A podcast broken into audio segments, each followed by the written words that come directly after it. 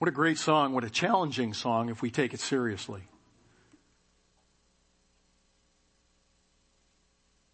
Will the church be ready when the bridegroom comes to take his bride, which is his church? I've said it many times before, and our church is no exception. I believe many are going to be surprised and not the good kind of surprise. It's just far too easy in our culture in our day to commit ourselves to not a biblical Christian faith, but a designer religion that fits and suits our purposes, our needs, our wants, our desires. That's not a church that's ready. We all need to take it to heart and not think about the church, they, them, and those, and the big church collective, but me and my walk with Jesus Christ. Is it a faith that is based on the inspired, infallible, inerrant, authoritative Word of God in its entirety? We are in 1 Samuel chapter 18 and my goal and my purposes, which have been from day one, even before I was pastor of this church, are to prepare God's people for that day when He comes. And if you've ever read the book of Revelation and if you've been here in faith any time at all, I trust that you have because we are all endeavoring to read through the scriptures annually, aren't we? Just read the seven letters to the seven churches to refresh your memory. Seven churches, which I believe are representative of all of the churches combined of all time. Only two of the seven churches mentioned were given commendation and the other five were all given stark, dire warning. Will we be ready? David has killed the giant going back quite a few weeks, which meant there was a reward to be given as the king Saul had stipulated. The man that kills the Philistine warrior will get my daughter's hand in marriage. David ends being the one, ends up being the one that successfully slays Goliath. But thus far in the text, there hasn't been any reward given to him. We are in chapter 18. We're going to make quite a few tracks today going through chapter 20. Because the nature of the historical narrative at this point is that if I were to just take it verse by verse, all I'd be doing is basically reading it and restating what was said in the text that is obvious. I'm not going to do that to anybody. But there's a lot here. David has been growing in his popularity ever since he slayed Goliath. He took the army of God out and routed the Philistines. And he just grew in power and might and strength because the Lord God was behind him. This is what we read in chapter 18 verse 17. Then Saul said to David, here's my daughter Merab. I will give her to you as a wife. Only be a valiant man for me and fight the Lord's battles. Whoa, whoa, whoa, wait, wait, wait, wait. David, I hope you had that in writing the first time. You hear what Saul is doing here? Wait, he was supposed to be given Saul's daughter after killing Goliath, and now he's saying, ah, there's one more little thing you gotta do. And that's go out again in battle and fight and kill some more Philistines. And then I'll give you my daughter's hand. We are going to be given, continuing from the past several weeks, snippets of seeing the character and the heart of Saul as compared to David. Saul thought in his promise to David, promise in quotes, about giving him his daughter's hand with this latest commission, he says, my hand shall not be against him, but let the hand of the Philistines be against him. You see, his sole purpose and motive is to get David killed. But David said to Saul, now listen to David's heart. Who am I and what is my life or my father's family in Israel that I should be the king's son-in-law? So it came about at that time that when Merab Saul's daughter should have been given to David, that she was given to Adriel the Mahalathite for a wife. Saul's character, a lying cheat with duplicitous motives and murderous intent, and David, a man of humility, who says he's not worth taking the king's daughter to be himself. He doesn't, he's not of a prestigious lineage. His father isn't a big grand name. He's poor. He just doesn't fit. And so Saul goes ahead and gives away Merab. Verse 20. But now Michal, Saul's other daughter, who we read, loved David. And when they told Saul, the thing was agreeable to him. And so Saul thought, I will give her to him that she may become a snare to him and that the hand of the Philistines may be against him. Again, he hasn't changed his MO. This is just even more convenient yet. Oh, my daughter actually loves this guy. See, arranged marriages, but she loves David. Does he give a rip about that? No. His goal is to get David killed. Therefore Saul said to David, for a second time you may be my son-in-law today. And then Saul commanded his servants, speak to David secretly, saying, behold, the king delights in you and all his servants love you. Now therefore become the king's son-in-law. So that Saul's servants spoke these words to David. But David said again, is it trivial in your sight to be the king's son-in-law since I am a poor man and I am lightly esteemed?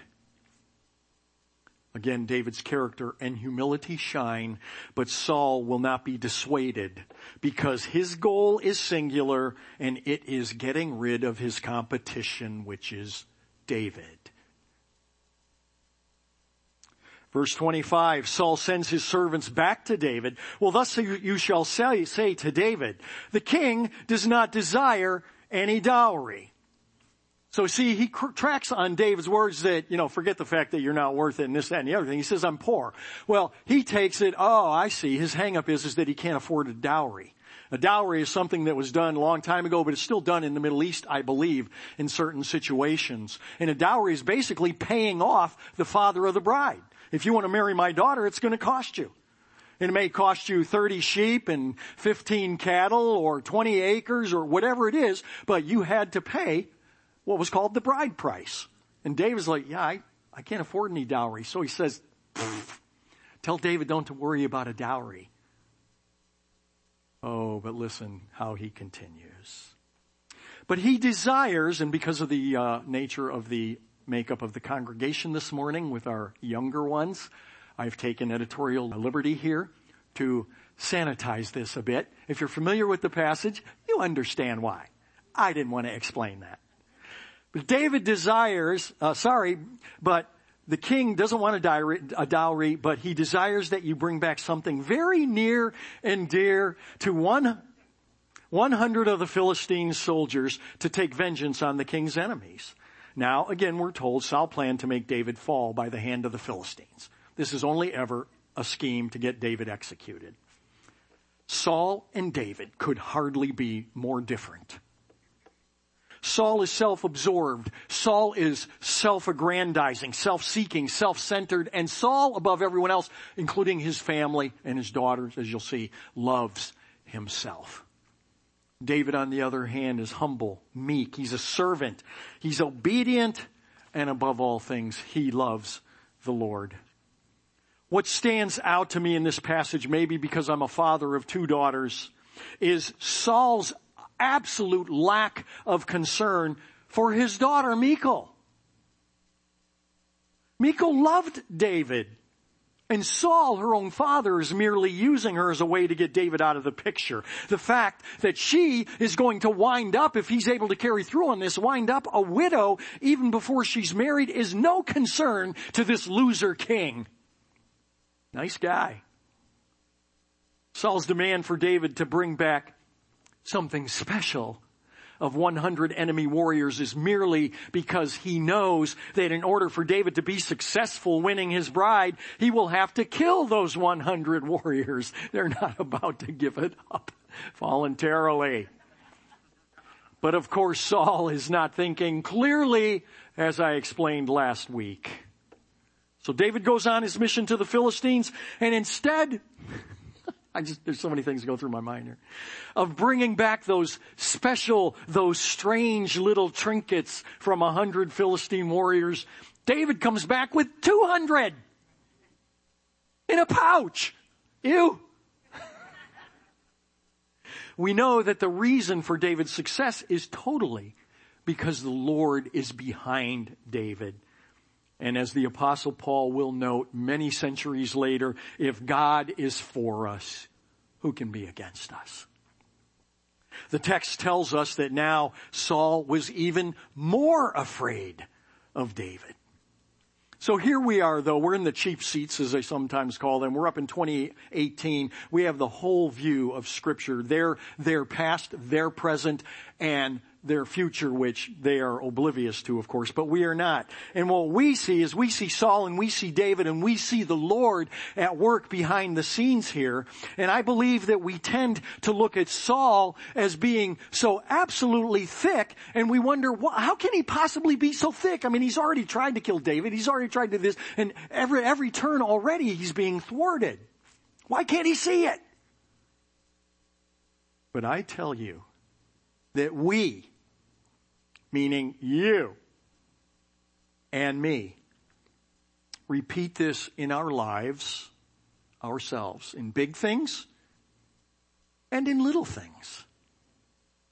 As clueless as Saul, trying to deal with life challenges by what? Well, instead of, again, going to the inspired, infallible, and authoritative word of God who's given us everything pertaining to life and godliness as Peter tells us. Instead we think, oh, you know what? We can, we can get through this. We can conquer this. We can, I can know how to do this. I just, I just gotta grip my teeth harder. I just need greater cunning or I just need more strength. I gotta try harder. When what we need is to run to the shelter of the Almighty and meditating on His ways and His counsel for life. Joshua 1-8 is a book that I memorized with my children, one of their early, early when they were infants. Memory verses. And I butchered it a little bit in the first service. Is this book of the law shall not depart out of thy, thy, mouth, but thou shalt meditate therein day and night, that thou mayest observe to do according to all that is written therein. For then thou wilt have, make thy ways prosperous, and then thou wilt have good success. You might be thinking, what's all the thou wilts and the mastes and Back then I was a baby Christian and all I had was a King James Bible, so that's King James Version. The psalmist would write in Psalm 91, He who dwells in the shelter of the Most High will abide in the shadow of the Almighty. I will say to the Lord, my refuge and my fortress, my God in whom I trust. Saul is scared. He is nervous, he's panicking, but instead of repenting, he's regrouping meaning regrouping to another strategy, another tactic, even more ridiculous than the previous. We go into chapter 19, verse 1. Now Saul told Jonathan, his son, and all his servants to put David to death. But Jonathan, Saul's son, greatly delighted in David. We spent two separate, or yeah, two separate sermons totally on the relationship of Jonathan and David because of the perverse misunderstandings and, and truly blasphemous uh, pretensions that are made out there about their relationship, none of which is true. So Saul is just getting more desperate to where he knows of the relationship and how close David and Jonathan are, and yet now he's telling Jonathan he's going to solicit his services in murdering his enemy. This isn't just a reach by a desperate man. This is insanity.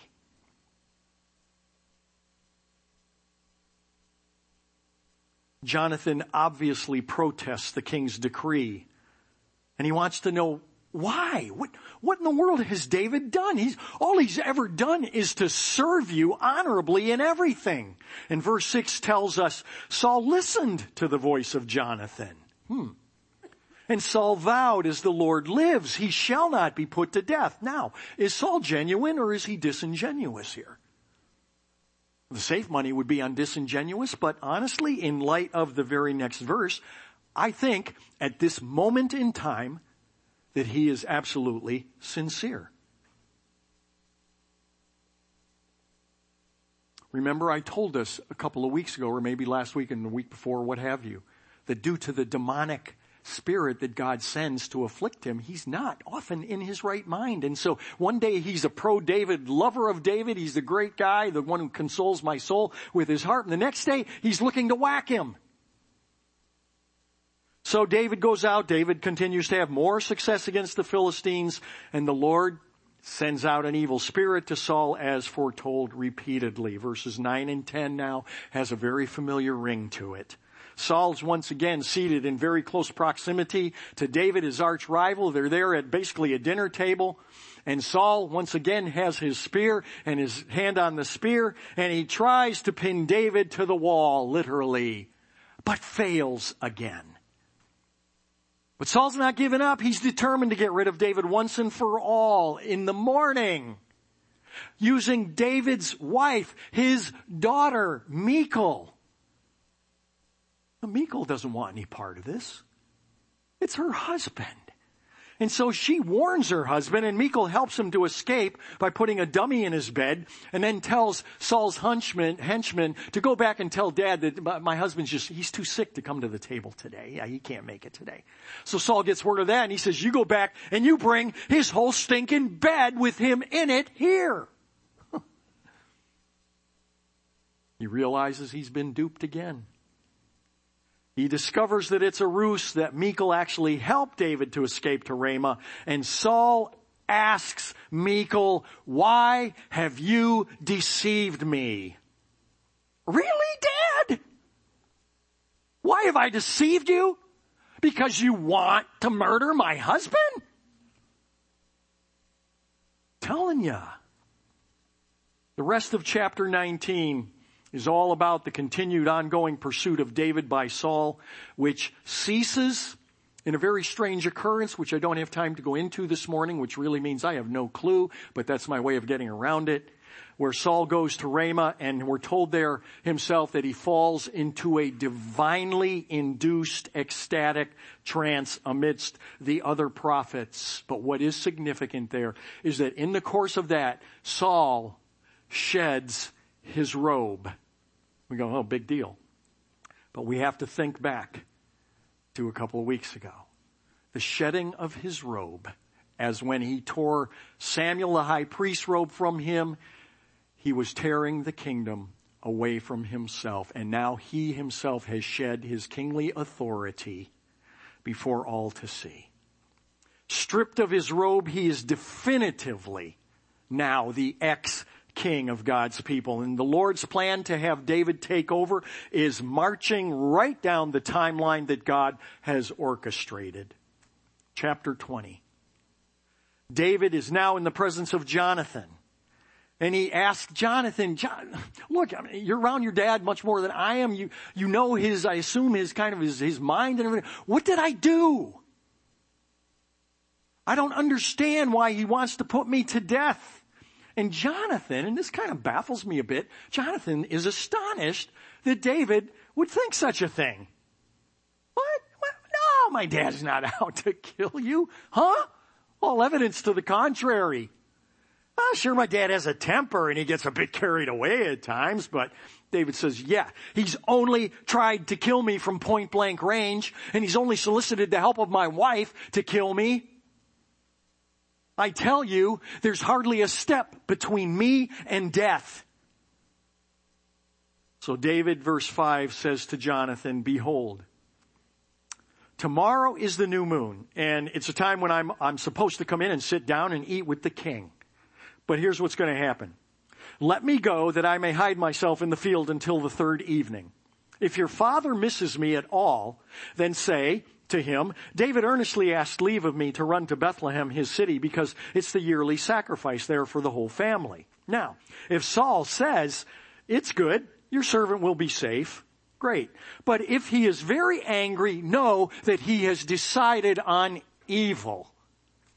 Therefore deal kindly with your servant, Jonathan, for you have brought your servant into a covenant of the Lord with you, previous chapters. But if there is iniquity in me, if I have truly done something to your father that I just can't fathom, I'm not aware of, then let's stop it right here and you put me to death yourself. For why should you even bring me to your father? So David is getting worn out of this, this, this cat and mouse game with Saul.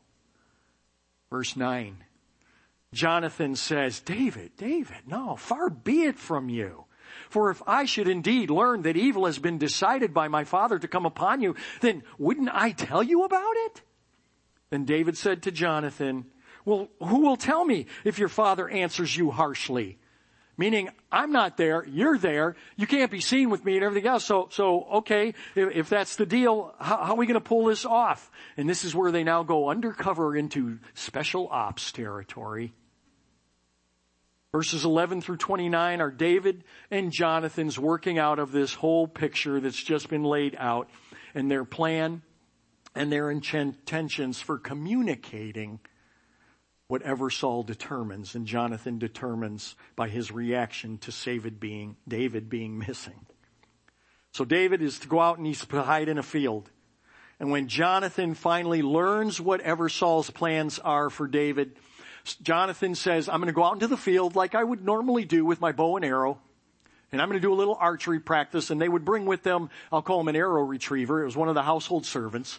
And the job, the sole task of the household servant was, Jonathan, being the son of the king, would say, okay, boom, arrow, boom, arrow, boom, arrow. And when he was all done having his little fun, then the arrow retriever would run out and find the arrows and bring them back.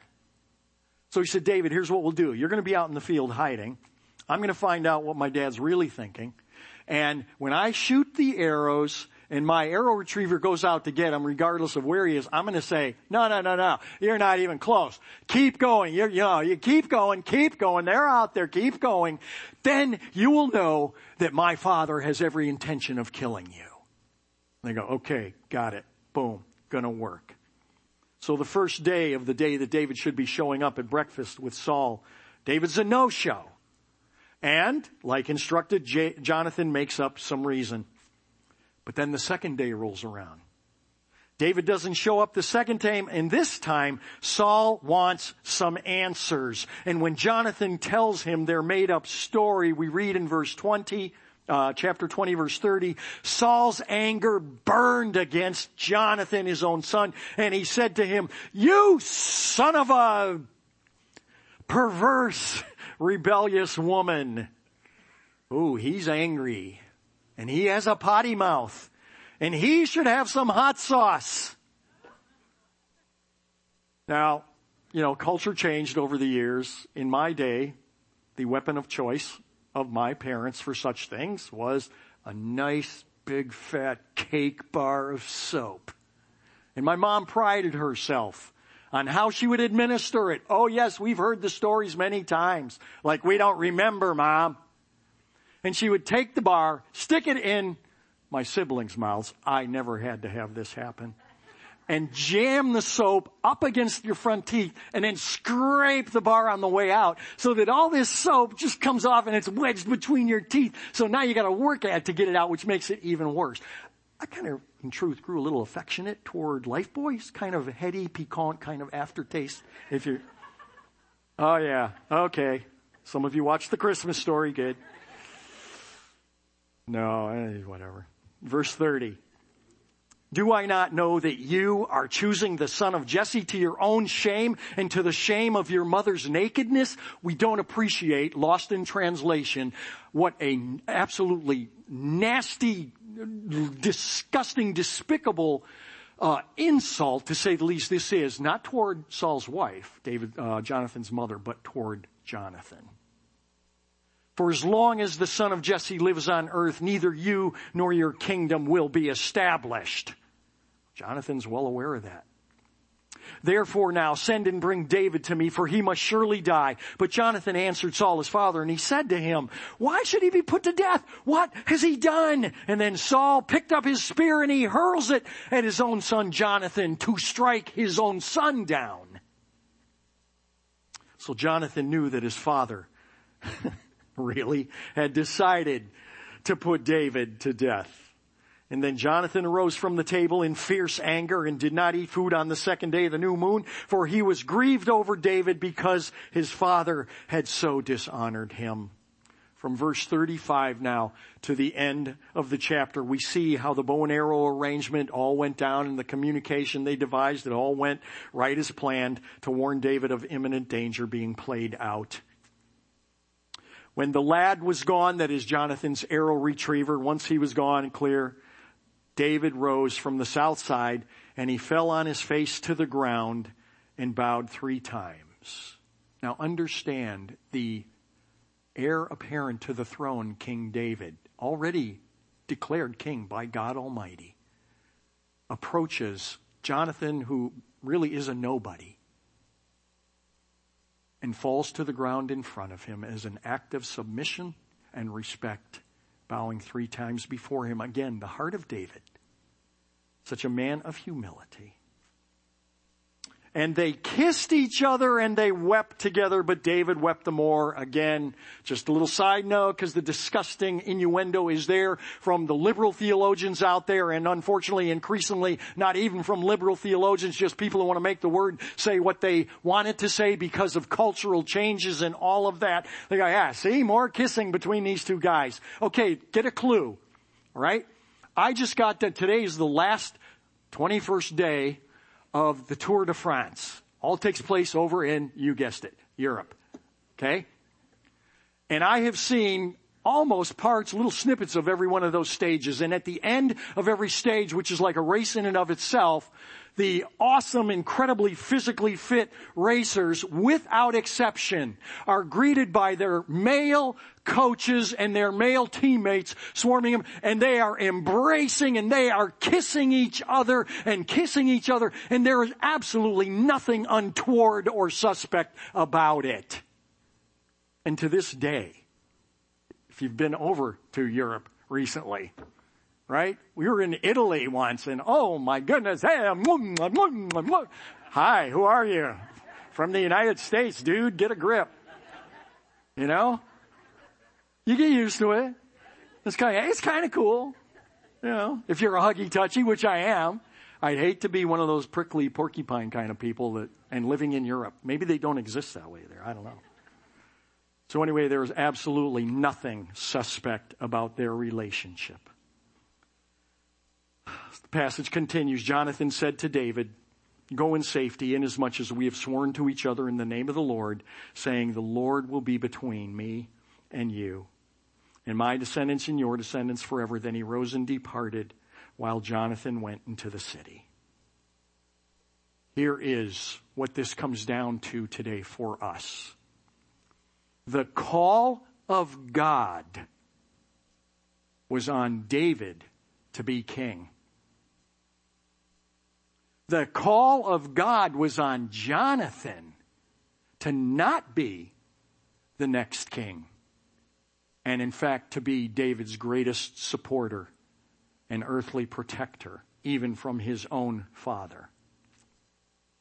Both clearly called by God to be and to do where and what they were doing. They were being obedient to their high calling, to their king and their Lord. Not King Saul, but King of heaven and earth. And what we should see among other things is that being called by God, just in the time we've spent with David and with Jonathan, that being called by God is not necessarily easy or even successful at least not until the perspective of the long view looking back. Now for the reality check of life. From the day that David was anointed by Samuel, his life was marked with no skip to the loo, my darlings. No unicorns and rainbows, but nothing but turmoil and threats on his life and being uprooted and having to go out and hide and humble himself in the fields and everything else when he is the heir apparent to the throne. According to some preachers today though, David should have been having the, his best life now. Yeah. Oh wow is right. Get that off of there we are told categorically that David was called to the throne by divine decree. So there was no mistaking the call, but that didn't mean ease, nor did it mean palpable success in so many ways, at least not then. Even though David was called by God, Saul didn't just magically lay down his crown and get out of the way. Saul had this nasty tendency, you see, of doing things his way even when God was clear on what he wanted him to do. Remember back in chapter 15, he was about to go out and battle against the Philistines and God told him, you know, you're to win. Okay. Don't worry about that. But God told him exactly what he was to do and not do once they went into battle. And what was that? Saul, take no prisoners. Take no animals. Take no spoil. Take none of the devoted things, the things that are devoted to destruction, meaning you come back with no souvenirs, nothing. Zip nada. It was not ambiguous. But Saul had a better idea than God. He goes, he conquers, and what's he do? He takes the sheep and the oxen and the choicest things that were devoted to destruction. Why? To offer them in sacrifice to the Lord. We say, oh, well, you know, okay, you know, he skipped a little on the minutia there, but oh, look at his heart to offer sacrifice to the Lord. And that was his justification for doing it his way rather than God's way. You're wondering, who is that? That is Frank Sinatra. Do you know what his greatest hit of all time is? I did it my way. An individual, I remember this from many years ago. I heard it on the radio, I'm pretty sure. He was uh, some preacher guy and he was talking and he said, I believe that that song, I did it my way, is going to be the theme song of hell. Yeah. And this has been and is the singular downfall of the human race, including people who wear the name of Jesus, including people who are religious, including people who are spiritual. Remember Eve? From the very start, there she is in the garden. From the fruit of the tree which is in the middle of the garden, God has said, you shall not eat from it, for in the day that you do, you will die. Eve pipes up, but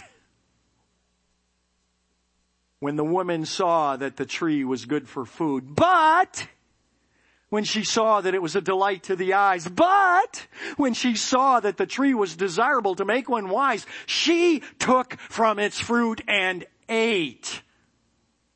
I did it my way. I cannot enumerate how many times over the years in varied and sundry situations of people of faith in life course asking for biblical counsel and receiving it and then rejecting it outright. Sometimes even acknowledging that, yeah, I know that's what it says. And then rejecting it out of hand. Well, I know the Bible says, and then you know what comes, but I know God says I hate divorce, but I know intimacy outside of marriage is against God's perfect wisdom, but I know that certain things that I view online or elsewhere is immoral, but I know same-sex relations of an, imminent, in an intimate nature are clearly forbidden, but I know God wants me worshiping corporately with His church when it meets, but I know God wants me to tithe, but I know God wants me to forgive, but I know God wants me to be baptized, but, and you can go on and on and on. Saul says, I know the Lord said, do not take anything from the Philistines, but. You remember Samuel's reply to him, 1522.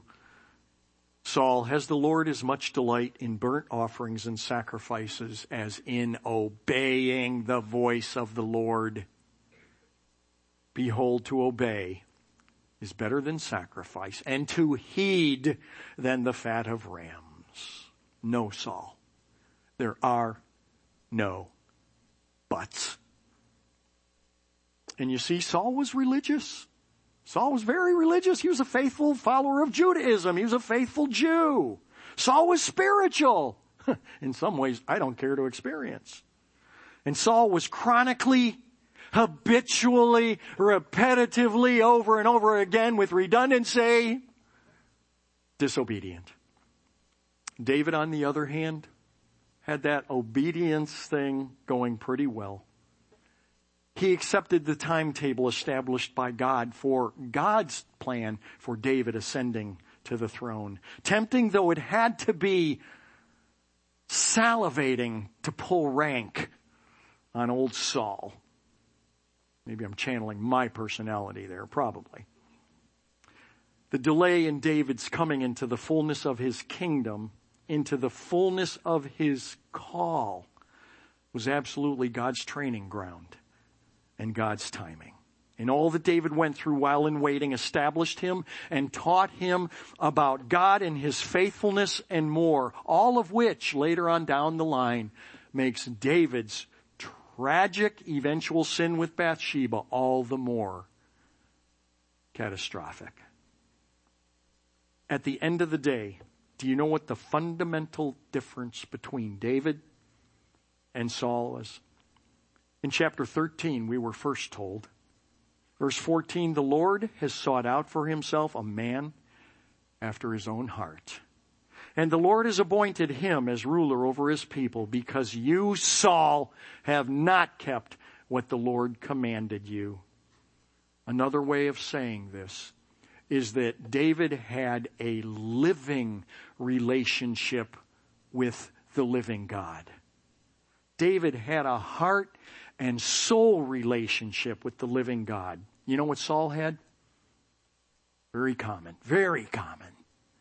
Saul had a ceremonial relationship with God, going through the motions of the religious rituals, all of which ironically were designed to reveal God's own heart and mind to Saul and to all of mankind.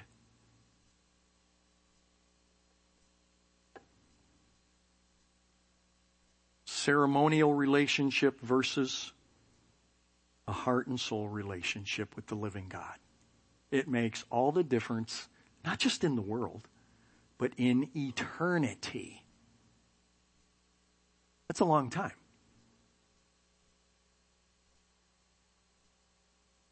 In the call upon your, we all have a call upon our life. I don't care if you, if you just received Christ an hour ago, there's a call upon your life probably don't know what it is yet, but we all have it. And when I say a call, I don't mean the one big supreme grand calling. Yes, I do believe that too.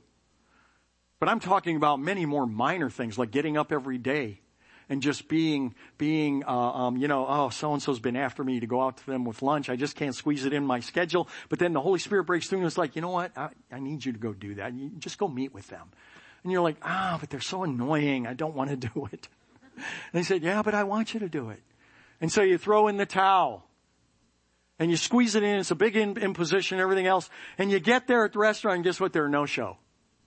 And you go, boy, did I misread that one. Maybe, but maybe not. Because you see, sometimes God puts these little minor calls upon us just to see that we see how we are going to respond what we believe is a call upon us. Will we be obedient? Will we make excuses, find justifications, or will we do it my way? Baptism is just around the corner. And you know, I have met people over the years, mature, I mean, absolutely, unquestionably mature, solid, really solid Christians who know the Bible and everything else, and we'll be in conversation. I've known them sometimes a decade, sometimes more than that. And it comes around to baptism and I say something and they go, no, I've, I've never been baptized. I'm like, wait, what? Why not? Oh, you know, and we do the song and dance around the whole thing, you know.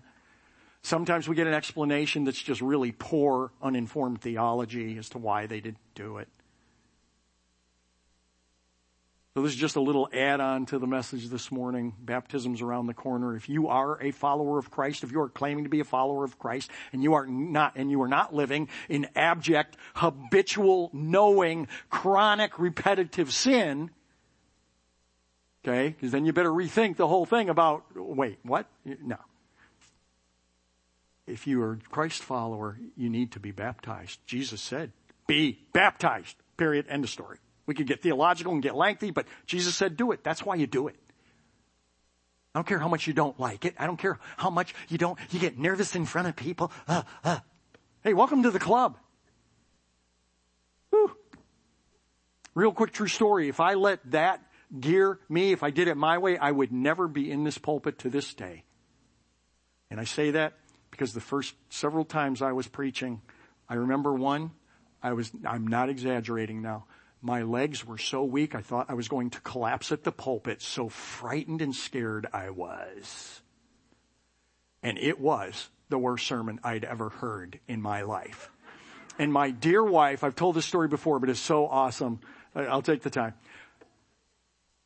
I'm always my hardest critic, right? And so part of me now, I mean, I knew it was so bad and everything else. I just thought, you're always hard on yourself. Maybe it, I mean, you know it was bad, but maybe it wasn't that bad. So Barb is sitting right here. I was a guest speaker at this church and it was part of my education at seminary. And I sat down next to her and she leans over to me while the guy's coming up closing the serve, whatever. And she says, I love you. and in that moment, I knew it was that bad. And then I was, I was being paid, okay, by the church. $35, which back then was like $35. and she leans over again. This is, you have to know Barb, this was so out of the blue and unlike her. First I love you and I'm like, oh, I'm dead. And then she leans over and she says, you don't have to take the money. Ah! And I remember after that praying, Dear Lord in heaven, I cannot do this. And you're going to have to do something if that's really the call you have on my life. And some of you are thinking, yeah, you should have given back the money.